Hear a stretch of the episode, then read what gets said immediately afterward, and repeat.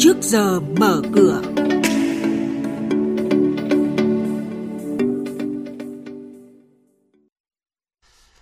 Thưa quý vị và các bạn, Ngân hàng Nhà nước chỉ đạo quản lý chặt chẽ tín dụng bất động sản, thị trường chứng khoán bứt phá, VN Index chính thức vượt ngưỡng 1.200 điểm. Thông tin này cùng nhận định diễn biến giao dịch tại Sở Giao dịch Hàng hóa Việt Nam là những nội dung đáng chú ý có trong chuyên mục trước giờ mở cửa sáng nay.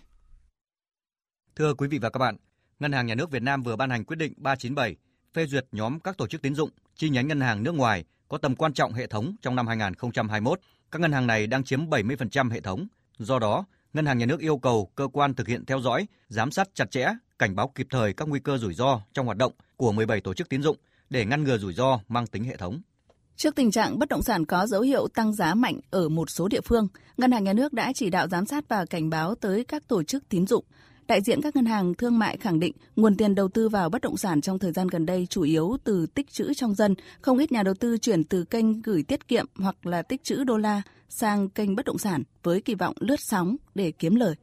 Cập nhật kịch bản tăng trưởng kinh tế, Bộ trưởng Bộ Kế hoạch và Đầu tư Nguyễn Chí Dũng cho biết, tốc độ tăng trưởng GDP quý 1 đạt 4,48%, cao hơn mức tăng trưởng dự báo trong báo cáo tháng 1, nhưng vẫn thấp hơn 0,64 điểm phần trăm so với mục tiêu đề ra trong nghị quyết 01.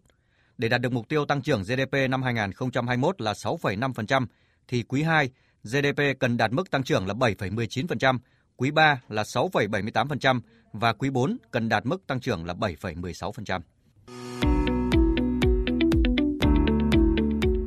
Quý thính giả đang nghe chuyên mục Trước giờ mở cửa phát sóng trên kênh Thời sự VV1 từ thứ 2 đến thứ 6 hàng tuần trong theo dòng Thời sự sáng. Diễn biến thị trường chứng khoán Biến động giá hàng hóa được giao dịch liên thông với thế giới trên Sở Giao dịch Hàng hóa Việt Nam. Nhận định phân tích sâu của các chuyên gia tài chính, cơ hội đầu tư được cập nhật nhanh trong Trước giờ mở cửa.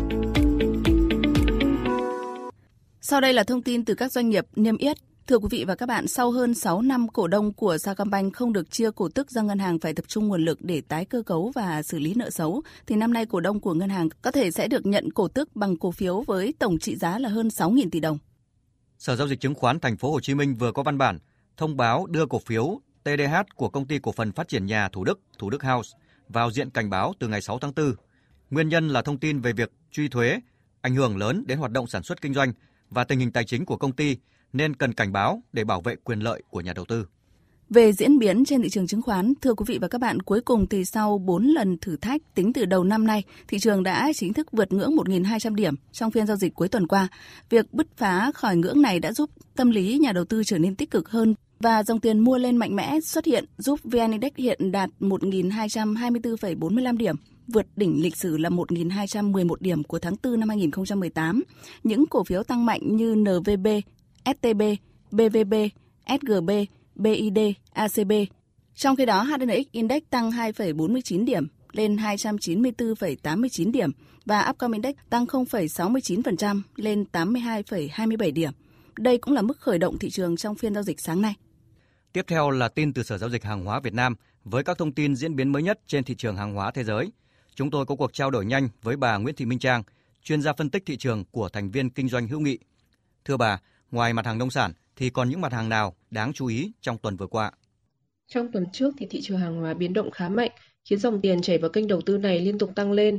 Giá trị giao dịch trung bình ngày trong tuần vừa qua thì đã được vượt 2.800 tỷ đồng một phiên, tăng gần 5% so với tuần trước đó. Mặc dù nhóm các mặt hàng công nghiệp giảm mạnh theo thị trường chung, nhưng sắc xanh của nhóm năng lượng và nông sản vẫn kéo chỉ số MXV Index tăng nhẹ 0,2% lên 2.044,9 điểm. Trong đó thì các mặt hàng năng lượng trở thành tâm điểm chú ý của giới đầu tư. Giá dầu thô đã bật tăng sau kỳ họp của OPEC cộng hôm thứ Năm, đã kéo lại tâm lý của thị trường sau hai viên sụt giảm trước đó. Và kết thúc tuần thì giá dầu thô WTI đã tăng 0,8% lên 61,45 USD một thùng, trong khi giá dầu thô Brent cũng tăng 0,7% lên 64,86 USD một thùng. Vậy à, bà có thể cho biết thêm những yếu tố chính đã tác động lên xu hướng giá của các mặt hàng này? Trong cuộc họp ngày 1 tháng 4 thì OPEC cộng đã nhất trí về việc tăng dần sản lượng trong 3 tháng tới, nâng tổng mức tăng lên gần 2 triệu thùng dầu một ngày trong tháng 7 năm 2021. Như vậy thì OPEC cộng đã đặt mục tiêu sản xuất hơn 38 triệu thùng dầu một ngày trong tháng 7, thấp hơn 5,7 triệu thùng một ngày so với mức tham chiếu hồi tháng 10 năm 2018. Và thị trường thì dường như tin tưởng rằng nhu cầu dầu thô toàn cầu sẽ tăng nhanh hơn so với việc OPEC cộng nới lỏng cắt giảm sản lượng. và điều này thì đã hỗ trợ tích cực cho giá dầu. Ngoài ra thì giá dầu cũng được thúc đẩy bởi thông tin là chỉ số sản xuất của Mỹ trong tháng 3 đã tăng 3,9 điểm lên 64,7, ghi nhận mức cao nhất trong 37 năm qua. Vâng, à, xin được cảm ơn bà Nguyễn Thị Minh Trang về cuộc trao đổi này.